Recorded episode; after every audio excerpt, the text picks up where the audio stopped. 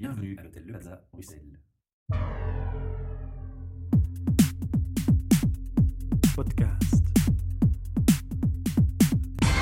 Bienvenue pour un nouvel enregistrement de nos podcasts depuis l'hôtel Le Plaza Bruxelles qui, comme chaque mois, nous accueille, un projet sponsorisé par Talent Square. Alors, au micro, devant moi, j'ai un invité qui se nomme Yannick C'est bien correct Bonjour Michel. Voilà, bonjour.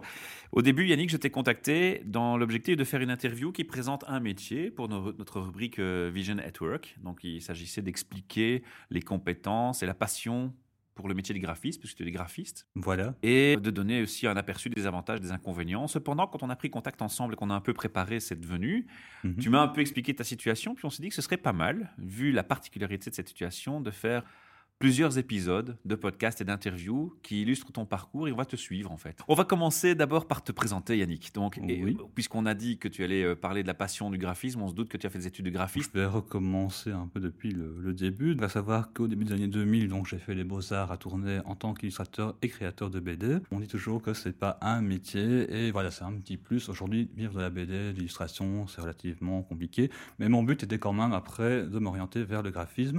Donc une fois sorti des beaux-arts en 2005-2006, j'ai décidé de suivre une formation en tant que graphiste au CP Gra à Gosselies. Entre-temps, donc j'ai eu quelques stages forcément dans le public, dans le privé, mais on rentrait déjà dans une époque où c'était dur de trouver un emploi comme graphiste en tant qu'employé en tout cas. Mais ces stages t'apportaient une expérience. Oui, quand même, voilà. Au moins, on voyait déjà un peu le monde du travail, voir ce que c'était en tant qu'employé, parce que on parle souvent, effectivement, que les graphistes, on les voit toujours indépendants. Moi, c'est vrai que je me sentais pas, à l'époque du moins, euh, voilà, je ne me voyais pas du tout être indépendant. Je voulais vraiment trouver un boulot, que ce soit dans le privé ou le public, ça, ça n'avait pas d'importance. Pourquoi c'était une peur? Une peur de Oui, je pense. Toujours peur de. Même des contrats smart à l'époque, dont je reviendrai plus tard peut-être là-dessus, je ne voyais pas me. Enfin, je voyais vraiment quelque chose de compliqué, de. C'était vraiment. Ingérable pour toi. Voilà, ingérable, exactement le mot. Voilà, petit à petit, bah, j'ai cherché de l'emploi là-dedans, j'en ai pas trouvé. Entre-temps, j'ai repris une formation en packaging et en web aussi. Le web, j'ai vite abandonné parce que là, j'ai vu que c'était trop technique à mon goût. Donc, j'ai les bases, c'est pas un souci. Mais après, je me dis pas web designer. Donc, ça, en tant que graphiste, on peut toujours faire appel à de la sous-traitance. Ça, c'est pas un souci. Peut-être juste revenir, tu Oui. dis euh, j'ai pas trouvé de job en tant que Mhm. graphiste. Pourquoi? Parce que les sociétés engagent plus en tant qu'indépendant ou parce que c'est un plus. métier qui est amené Je dirais pas à disparaître, Pas à quand disparaître, même, mais qui c'est-à-dire que voilà, comme tu l'as dit, est- effectivement, les sociétés aujourd'hui envisagent plus de prendre des indépendants pour des missions. pour des projets Voilà, ponctuels. que ce soit Ouais. voilà, projet ponctuel, que ce soit de plusieurs semaines ou plusieurs mois, mais ça leur coûte moins cher, effectivement, que Bien d'engager Oui, sûr. en général, ils ont besoin de faire des logos, des choses sur une campagne pendant Voilà. une période donnée, puis Voilà. ils n'ont pas de travail à donner sur le reste de l'année. donc Voilà, c'est ça. Donc, ils vont pas m'engager. euh, bon, et on connaît aussi maintenant même certaines sociétés qui travaillent en relation avec une seule personne. Ça peut s'appliquer dans d'autres domaines, hein, pas uniquement que le graphisme. Mais dans mon cas, voilà, on pourrait engager un graphiste et travailler sur la semaine pour trois sociétés. Donc ça, je sais plus exactement le terme, comment Mhm. ça s'appelle. Mais voilà, donc c'est un projet qui se développe depuis quelques années. Je pense que ça commence relativement à bien marcher. Mais malgré ça, dans mon domaine, quand il y a une offre d'emploi, il y a directement 150, 200 personnes qui arrivent pour avoir le poste. La concurrence est forte. Voilà, récemment, j'avais encore eu il y a quelques mois un entretien, je prends ça comme exemple, à Nu. Et donc là, ils avaient reçu en 2-3 jours 40, 30, 40 CV, quelque chose comme ça. Donc j'ai eu la chance quand même d'être dans les 5 sélectionnés, donc ce qui était déjà pas mal. Mais après, voilà, j'ai pas eu Beau poste. petit voilà, succès. voilà. Mais voilà, je, il faut pas être deuxième ni troisième, il faut être premier dans ce métier-là. Donc voilà, donc je veux dire, j'ai pas désespéré non plus. J'ai fait formation en packaging, donc là, je reviens un peu là-dessus. Là, c'est vraiment une spécialisation dans le, ce qu'on appelle le design visuel en fait d'emballage. Donc c'était quand même une formation d'un an. Mais encore une fois, les agences de packaging, il y en a peut-être, on les compte sur les dix doigts des mains. Il n'y en a pas énormément en Belgique et ils sont bien implantés et n'engagent pas ou très très peu de personnes. Alors Donc, ça, encore une c'est- je t'interromps, mais Oui. c'est déjà une problématique que je veux relever dans ces premiers échanges. C'est qu'on constate de plus en plus que des formations restent ouvertes. On dirige des étudiants dans des secteurs, alors Mhm. qu'on sait pertinemment que où ces secteurs sont en danger, ou en tout cas avec peu de débouchés. Donc Tout là, il y a fait. déjà une problématique sociétale qu'on peut mettre en Mhm. avant dans, Tout dans le fait. débat. voilà. Mais je te laisse continuer, je t'en prie. Mais entre-temps, je me suis quand même, voilà, je veux dire, j'ai quand même un peu Persévérer. réfléchi, persévéré dans, dans ce domaine-là en me disant, ben, voilà, je pourrais au moins me jeter un peu à l'eau et commencer les contrats smart. La smart, il faut savoir, on n'a pas un statut d'indépendant, mais on bosse déjà comme un indépendant. Donc à savoir qu'on cherche sa propre clientèle, mais quand on a un contrat, on est employé, on n'est pas indépendant. Mais je me dis, voilà, c'est déjà, on peut déjà se tester, un peu voir voilà, comment ça fonctionne, parce qu'on doit quand même faire ses contrats soi-même. Il faut quand même connaître un minimum pour facturer ses clients et compagnie. En même temps, on recherche, on, est toujours en demandeur d'emploi. Voilà. Donc, les journées n'ont 24 heures. Et pour le chômage, ok, c'est bien, vous faites ça, mais vous devez quand même chercher un emploi. Donc, gérer les deux, ça devient vraiment très, très difficile, en fait. Parce que quand on doit... Donc, tu as le mérite de vouloir travailler Voilà. pour ne pas rester inactif, mais ce mérite, quelque part, et te pénalise parce Voilà, que tu ne corresponds pas à certains critères. Voilà, donc ça oui, ben, c'est un peu un paradoxe. C'est-à-dire qu'on doit chercher un boulot, mais du boulot, on sait très bien, j'ai pas les chiffres en tête, mais qu'il n'y en a pas pour tout le monde. Donc, mais on est obligé, voilà, donc c'est un contrat, sinon on est au chômage, je tout à fait d'accord qu'on puisse chercher du boulot. Mais même quand on en trouve au niveau intérim, ben, ils viennent avec des lois. On Ça veut dire que le contrat SMART et euh, le chômage sont incompatibles. Voilà, tout à fait. Donc, c'est-à-dire Je qu'il y a dirais pas incompatible, mais Non, il mais pose il y a des problématiques de, voilà, de mais il y a eu- règlement sur le nombre de jours de prestations et des choses comme ça. Voilà, donc c'est-à-dire qu'il y a eu des réformes récentes euh, au mi- en mi-2014, donc c'était en juin. Ils ont totalement revu un peu qui pouvait avoir accès justement à ce statut d'artiste, entre guillemets, donc que ce soit dans le domaine du graphisme, euh, de la musique, peu importe, ou même au niveau théâtral. Oui, parce qu'ils avaient même des Voilà. informaticiens qui faisaient, qui faisaient des Voilà, maintenant ils ont vraiment réduit, hein, donc euh, c'est devenu très encadré. Il y a quand même une partie administrative qui est très lourde, mais au final on n'est pas indépendant. Donc je, enfin, je parle du principe quelqu'un qui est, je sais pas, magasinier, il va travailler, je, peu importe, je ne vais pas citer de nom d'enseigne, dans un grand magasin, mais qui va faire trois semaines en endroit, un mois à l'autre, on ne va pas lui demander d'avoir un statut de magasinier. Et nous, quelque part, on nous oblige à avoir des statuts de ceci. Au niveau administratif, on doit prouver, même si c'est pour une journée de boulot, donc ça devient vraiment un truc de fou. Finalement, on prend parfois des contrats à 150 ou 200 euros, quoi, voilà, donc euh, brut bien sûr. Donc c'est très très lourd, et donc c'est euh, comment Il faut en- convertir le nombre d'heures et le montant en, en heures de, de prestations pour le. le- Oui, donc en fait c'est la journée, donc ça ne fonctionne pas en heures, mais en journée de travail, comme un employé quelque part. Et quoi, répartir un contrat smart sur un montant en heures alors que. Ah, c'est pas possible en fait. Et maintenant, même je pense que si on facture, on- à l'époque, on pouvait, mais quand je dis à l'époque, l'année dernière, c'était encore possible, on pouvait facturer, je sais pas moi, 2000 euros hors TVA en brut. Et alors déclarer euh, 29 jours de chômage, déclarer une journée de travail, c'était possible. Maintenant, ils ont revu, effectivement, depuis la, la nouvelle réforme, où là, on a vraiment un statut d'employé. Donc, c'est-à-dire qu'on peut toujours facturer comme on veut, mais eux enlèvent les, les montants. euh, donc, c'est assez compliqué. Ils considèrent que tu es employé, quoi. Voilà, c'est ça. Donc, c'est-à-dire que si on facture 2000 euros brut, donc ça fait à peu près, je veux dire, un peu moins de 1000 euros net, eux, ils vont dire ça fait autant de jours de travail sur un mois, quoi. Voilà. Donc, quelque Même part. si tu as presté que trois jours, ça fait autant de jours de. Voilà. de bon, à la limite, ça, je suis pas encore tout à fait contre, parce qu'à ce moment-là, quel est l'intérêt d'être indépendant? Voilà. Donc, euh, au moins, on a la sécurité derrière. C'est peut-être aussi, peut-être voilà. aussi parce qu'il y a eu trop d'abus euh, Oui, pour voilà, certains côtés voilà. et voilà, ils essaient de mettre des garde-fous. Alors donc ici on a, on a on a fait l'overview donc de ton parcours donc études en graphisme, une spécialisation, malgré tout tu trouves pas de boulot. Voilà. Là d'après les échanges qu'on a eu au téléphone, tu es en statut où euh, tu, tu risques même de, de perdre tes droits au chômage alors Tout que tu as voulu que je- travailler. Comme j'ai pas un an continu de travail par rapport à ce statut smart, donc je me suis dit, ben maintenant, on a un peu le couteau sur la gorge aussi, quoi. Donc non, voilà. Donc on se dit maintenant, soit je prends une formation dans un autre domaine, mais vraiment là où on cherche de l'emploi. Parce qu'entre temps, c'est vrai que je l'ai peut-être pas dit non plus, mais j'ai cherché, quand je cherchais du boulot, euh, comme administratif, comme chauffeur, magasinier, enfin ce qui était possible de faire pour moi, je ne voyais pas postuler comme plombier ou chauffagiste non plus, je n'y connais rien. Et ici, ben voilà, je me suis dit, ben, comme on recherche quand même pas mal de gens au niveau euh, médical, enfin là c'est plus comme aide-soignant, Paramédical. paramédical, voilà, donc euh, je me suis dit, bah, pourquoi pas. Voilà, j'ai pas pointé au hasard en disant, tiens, je vais faire ça. Non, j'ai quand même une- un petit côté social qui me plaît bien, même si je sais que le boulot n'est pas facile. Mais au moins, je sais que là, en sortant de là, j'aurai un boulot. Par Et contre, après- ce sera peut-être pas le boulot qui est ta Voilà, passion. exactement. Et puis, j'envisageais, bah, pourquoi ne pas faire indépendant complémentaire Et Ma- là, tu retombes sur ta passion, par contre. Voilà, c'est ça. Donc, gérer les deux ou devenir totalement indépendant. Voilà. Donc, ça, c'est un peu le dilemme sur lequel je suis maintenant. euh, et il me reste à peu près deux mois. Donc, il te reste deux mois pour réfléchir sur ta situation et le, le choix que tu vas faire.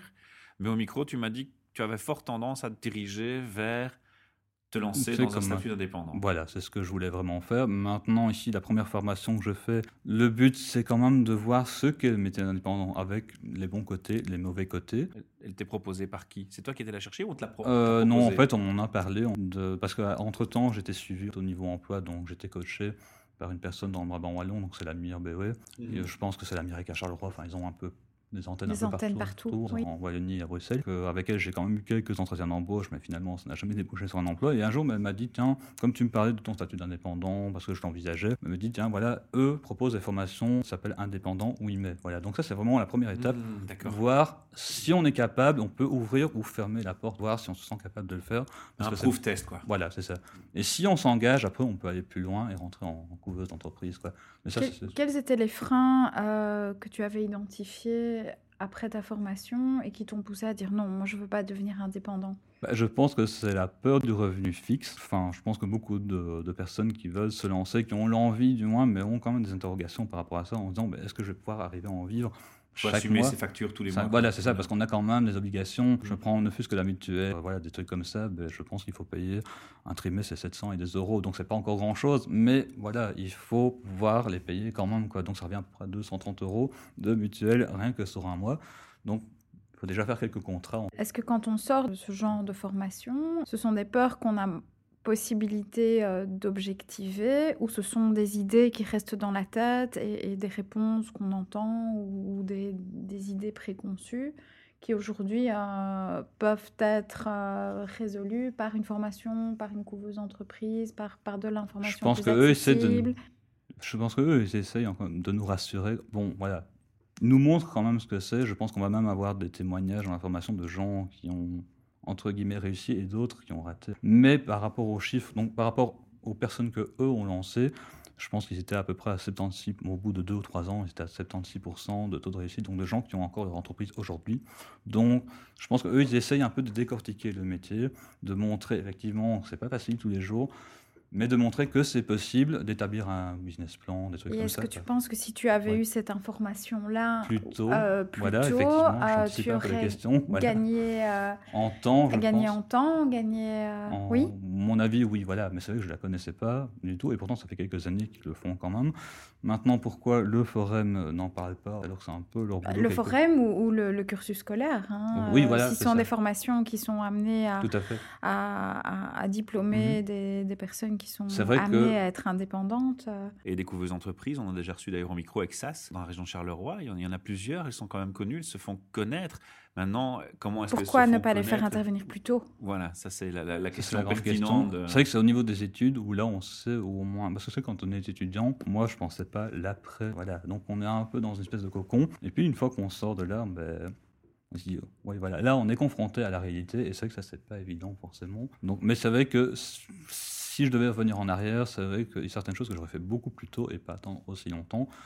C'est- Voilà, et pourtant, sait que j'ai été quand même prendre des renseignements, enfin, que ce soit au niveau de mon métier, même pour autre chose. Voilà, j'allais régulièrement au forum. Quand je voulais faire être soignant, ben, directement, j'étais au forum. On m'a dit, voilà, vous devez faire ça, ça et ça. Et par rapport à cette formation, donc là, j'en reviens un peu là-dessus d'être soignant. Le problème, c'est qu'elle commence en janvier. Et je ne suis pas sûr d'avoir la dispense parce que de ce qu'on m'a dit, mais on peut faire des exceptions, mais encore une fois, ni les syndicats, ni euh, le- l'ONEM n'a pu m'apporter de réponse précise. Est-ce que je pourrais avoir une dispense pour faire cette formation ou pas? Donc là, je le saurai quelque part le jour où je repassais la sélection, qui est au mois de décembre. Et je comprends aussi que donc, euh, le, donc ne peut pas donner l'accord, en tout cas tant qu'on n'a pas été sélectionné. Donc ça, c'est logique en soi.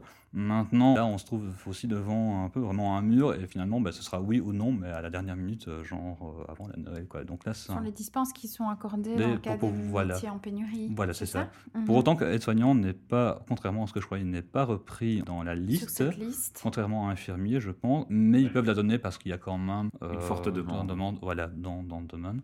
Donc moi, ça me dérange pas de le faire parce que voilà, il faut à l'heure actuelle, je pense qu'il faut pas être exigeant, mais j'ai pas envie de lâcher non plus ma passion en fait, et pouvoir la faire à côté. Donc ça, c'est vraiment ce que je voudrais.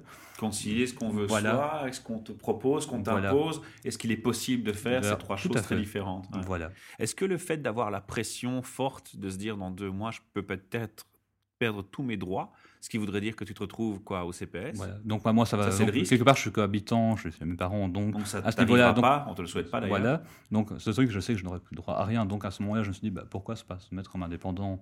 Je, Ça, ça donne une énergie supplémentaire, ce, ce- ce- cette deadline? Bah, quelque part, C'est je une dis, énergie ou c'est un choix euh, Comment est-ce qu'on appelle ça? Un choix.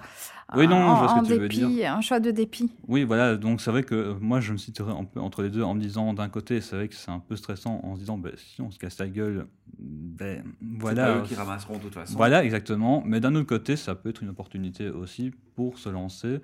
Donc euh, quand on est dans une espèce de cocon un peu inconfort en disant, ben, tant que j'ai mes allocations, voilà, pff, tout va bien et je peux faire ça à mon âge, je fais mes petits contrats smart. Donc voilà, moi je me situerais, je pourrais pas dire, je me suis dit dans- d'un côté ou de l'autre. Voilà, je suis vraiment entre les deux. Et quelque part, cette formation d'indépendant va peut-être, parce que j'ai commencé seulement hier, donc voilà, on est vraiment la journée accueil, donc on a frais, pas- quoi. Voilà, c'est tout frais. fraîchement micro. Et euh, donc voilà, donc ça va peut-être un peu dépoussiérer mes, mes doutes. Tes et idées, tes voilà, préjugés, un peu clarifier les choses pour toi. Voilà, Ce que j'admire, moi, ce qui me plaît dans ton, dans ton feedback, c'est que tu restes positif quoi qu'il arrive et que tu gardes. Non, ça va, je- j'ai toujours. Voilà. Voilà. Non, à ce niveau-là, c'est vrai que je suis toujours en fait convaincu qu'il y a une solution à tout problème, même si on peut galérer un peu. Après, comme je dis, moi, je suis pas à la rue non On plus. peut donc j'ai- remonter, quoi. Voilà, Pas tomber je plus suis, bas. voilà, je suis pas à plaindre par rapport à d'autres personnes qui sont, peut-être un statut un peu plus précaire que le mien. Voilà, moi j'ai quand même un toit, je peux bouffer tous les jours, donc il n'y a pas de souci à ce niveau-là. C'est juste que, bon, bah, effectivement, mon train de vie, je dois un peu le réduire pendant quelques temps, mais si après ça me permet en fait après de de mieux démarrer. rebondir. Courageux ton témoignage et euh, merci. Merci. pour le temps que tu nous accordes. On a déjà atteint notre temps de parole pour ce premier épisode. On va résumer rapidement. Donc, tu as présenté ton parcours. Tu as par la particularité de ton parcours voulu travailler et t'investir pour ne pas rester inactif sur ta passion, ce qui Voilà. maintenant te met quelque part en difficulté sur son statut parce qu'il y a toute une série de procédures et de lois qui rentrent en jeu. Voilà. Tu risques de perdre tes revenus garantis en Mhm. janvier, si je ne me Voilà. trompe pas. Et euh, entre-temps, tu as commencé une formation encadrée, indépendant, oui, mais. Oui, voilà. Tout à fait. Alors l'objectif du prochain épisode sera de te revoir au micro à la fin de cette formation, de nous donner un peu un feedback sur ce que Mhm. ça t'a permis de comprendre, de voir, ce qui t'a aidé. Ouais, de voir où je me dirigeais aussi par voilà, rapport à ça. et, finalement ton choix, est-ce que ce sera le paramédical ou est-ce que ce sera Voilà. je lance Ou un- mon activité? ou un peu des deux, voilà. numéro. Exactement. merci, Mais c'est merci super sympa en tout cas. À très bientôt alors. À bientôt. Podcast.